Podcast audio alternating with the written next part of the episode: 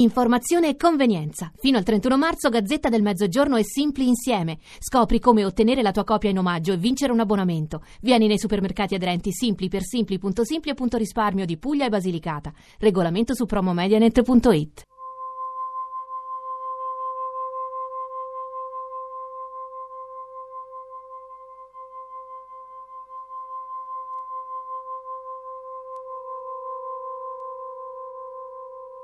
In verità Clyde Brûle era disposto ad ammetterlo. Non c'era niente di vago e di indefinito in uno spillo.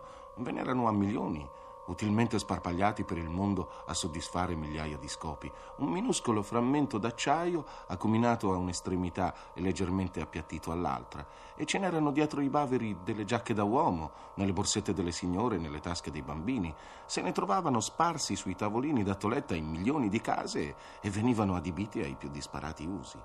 E tuttavia il mondo intero, quel suo mondo così calmo e stabile, rischiava di venir messo a soqquadro proprio da un oggetto così ben definito, uno spillo.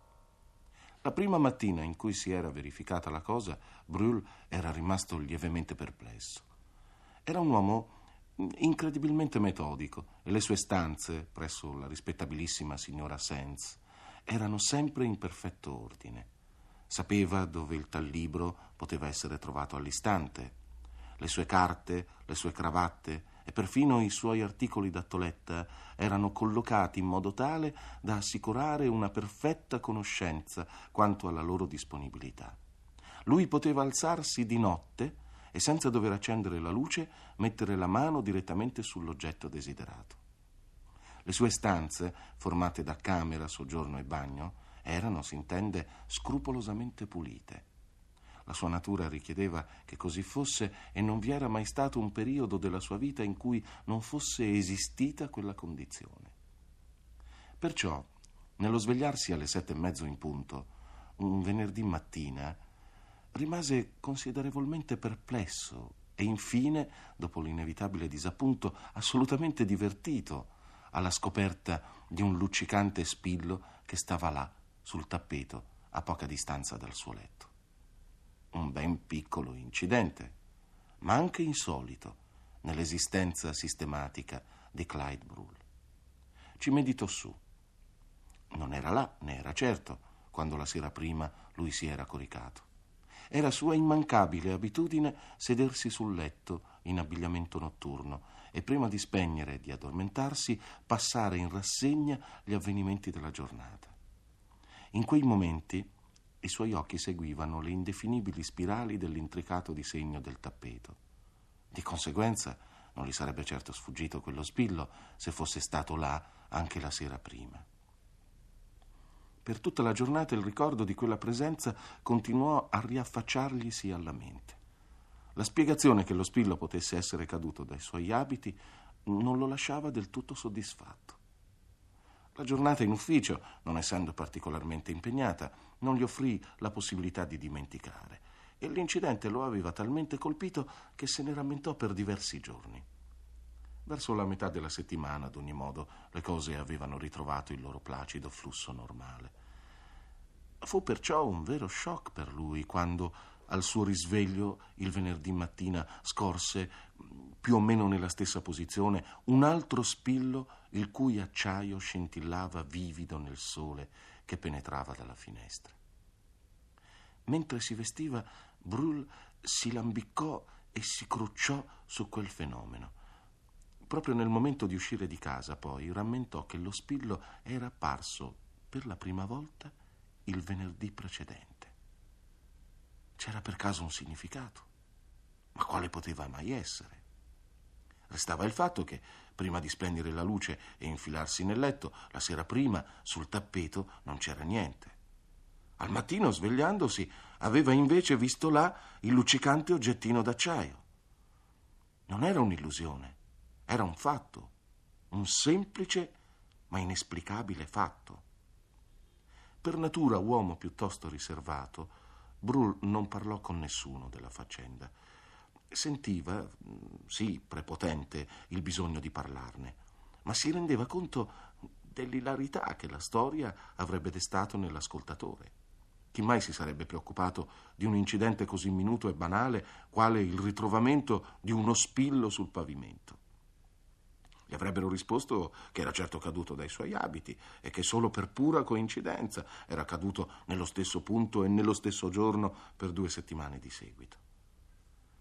Clyde Brull era tutt'altro che uno sciocco. Sapeva benissimo che certi oggetti vengono trasportati naturalmente da un posto all'altro ma più pensava agli eventi passati, più si sentiva turbato. Voleva una soluzione del problema che gli permettesse di tornare all'antico ordine di cose.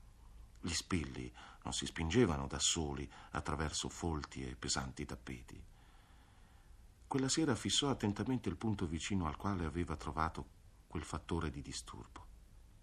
Non c'era niente era pulito, spolveratissimo e caldo di colori nel chiarore della luce elettrica. Premette allora il pulsante accanto al letto e lasciò che la stanza sprofondasse nel buio. Il sonno però non voleva venire. Il suo cervello era tutto un pullulare di pensieri riguardanti gli spilli. A un certo punto, ore dopo, si tirò su e accese la luce. Ma il tappeto era sgombro come prima. Riuscì allora a scivolare in un sonno inquieto, popolato da vaghi ma paurosi incubi, e sempre c'erano a circondarlo degli spilli, spilli lucenti, sinistri.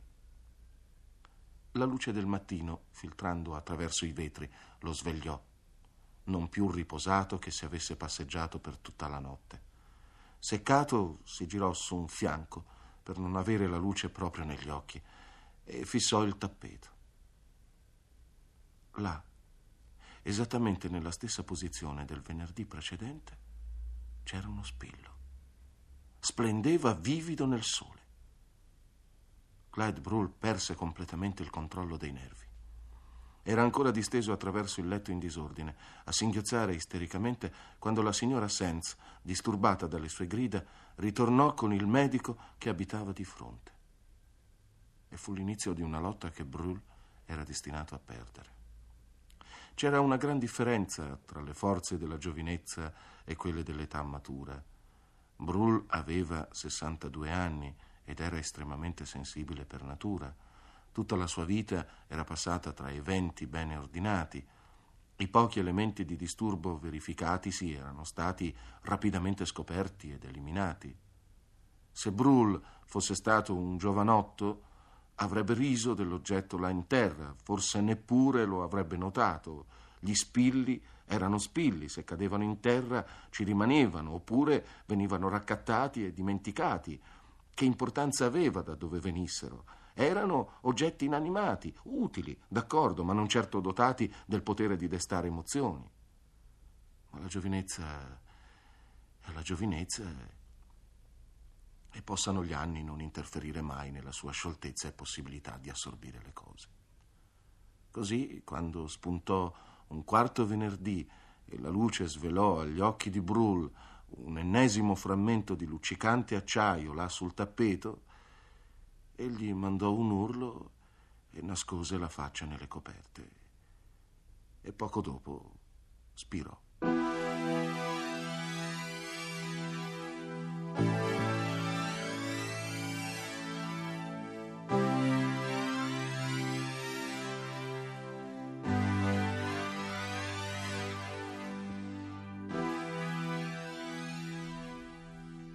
dottore non sembrò molto sorpreso di quel trapasso.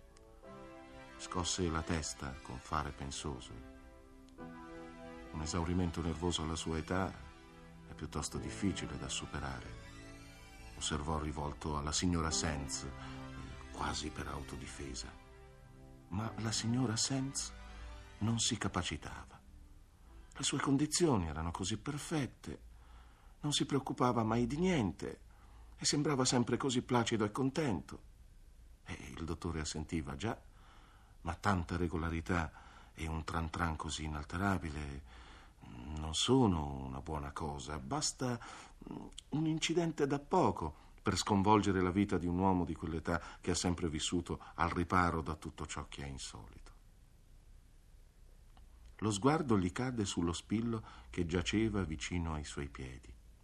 Distrattamente lo spinse sotto il letto sul quale era stesa la forma immobile di Clyde Brull. Per un attimo ne fu infastidito, ma era un dottore giovane. Di sopra, nella stanza in corrispondenza di quella occupata da Clyde Brull, un'altra inquilina, la signora Tyler, conversava sottovoce con la sorella. La bambina di Claire viene a stare da me tutti i giovedì sera, quando Claire va a trovare sua madre a Edgewood. È un amore di bambina ed è proprio nell'età in cui una ne fanno e una ne pensano. Figurati che stamattina, quando mi sono svegliata, tra l'altro era prestissimo, l'ho sorpresa a infilare uno spillo giù per quel piccolo spazio aperto vicino al tubo del calorifero. Bisogna che lo faccia chiudere, tra l'altro. Mi ha detto d'avere fatto la stessa cosa tutte le volte che ha dormito qui. Te l'immagini, dimmi, che razza di un'idea? Beh, i bambini di quell'età queste cose le fanno, commentò la sorella della signora Tyler. Probabilmente non aveva più sonno e, e cercava un modo di ammazzare il tempo. Che dici? Avrà recato fastidio al signor Brull? Domandò la signora Tyler. Che cosa? Un'inezia del genere, replicò la sorella. Ma via, una piccola cosa come uno spillo non può dare fastidio a nessuno. Nella stanza al piano di sotto, dove le tende erano state chiuse, lo spillo continuava a mandare il suo debole luccichio nell'oscurità sotto il letto, dove l'aveva spinto il piede del dottore.